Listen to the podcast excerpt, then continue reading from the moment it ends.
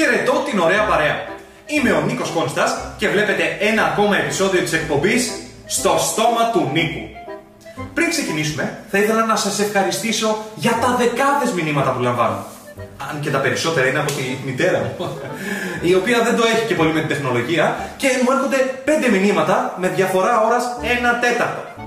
Μπράβο, αγάπη μου, είσαι αστέρι.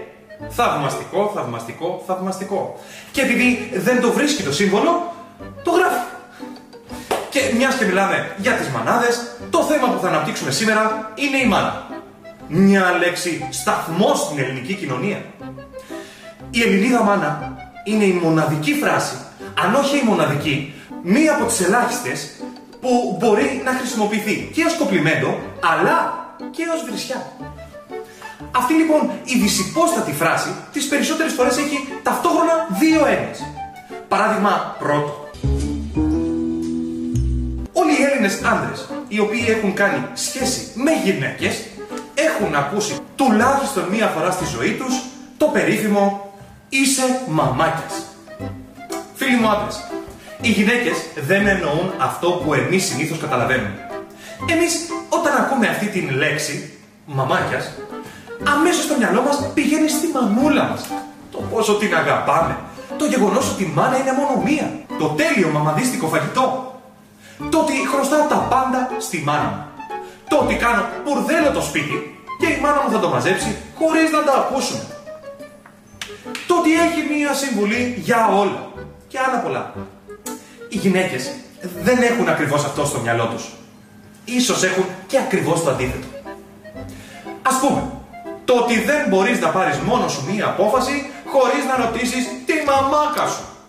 Το ότι βάζεις τη μαμάκα σου πάνω από εμένα. Το ότι εγώ δεν παντρεύτηκα ή έκανα σχέση με τη μαμάκα σου, αλλά με εσένα βρε μαλάκα. Το ότι κάνεις ό,τι σου πει η μαμάκα σου. Κορίτσια, κορίτσια ηρεμήστε.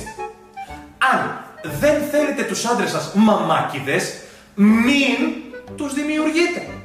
Γιατί δεν γίνεται όταν είστε γυναίκες να μην θέλετε έναν άντρα μαμάκια, αλλά όταν γίνεστε μάνες να θέλετε την αποκλειστικότητα από τους γιους σας. Ακόμα ένα παράδειγμα είναι η φράση που χρησιμοποιούμε μόνο οι άντρες.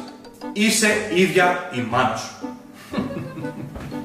Κοριτσάκια μου, όταν βγαίνουν αυτές οι λέξεις από το στόμα των αντρών σας, όχι, δεν εννοούμε πως μαγειρεύετε καλά, πως είστε καλές νοικοκυρές, πως είστε κοκέτες, πως κρατάτε το σπιτικό, πως είστε όμορφες.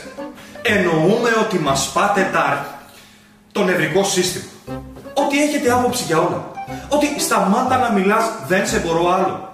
Ότι σταμάτα να ανακατεύεσαι σε όλα.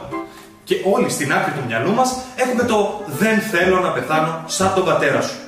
Γιατί δεν πρέπει να ξεχνάμε ότι τα νεκροταφεία είναι γεμάτα χείρες και ότι οι μελέτες δείχνουν πως πρώτα φεύγουν οι άντρες.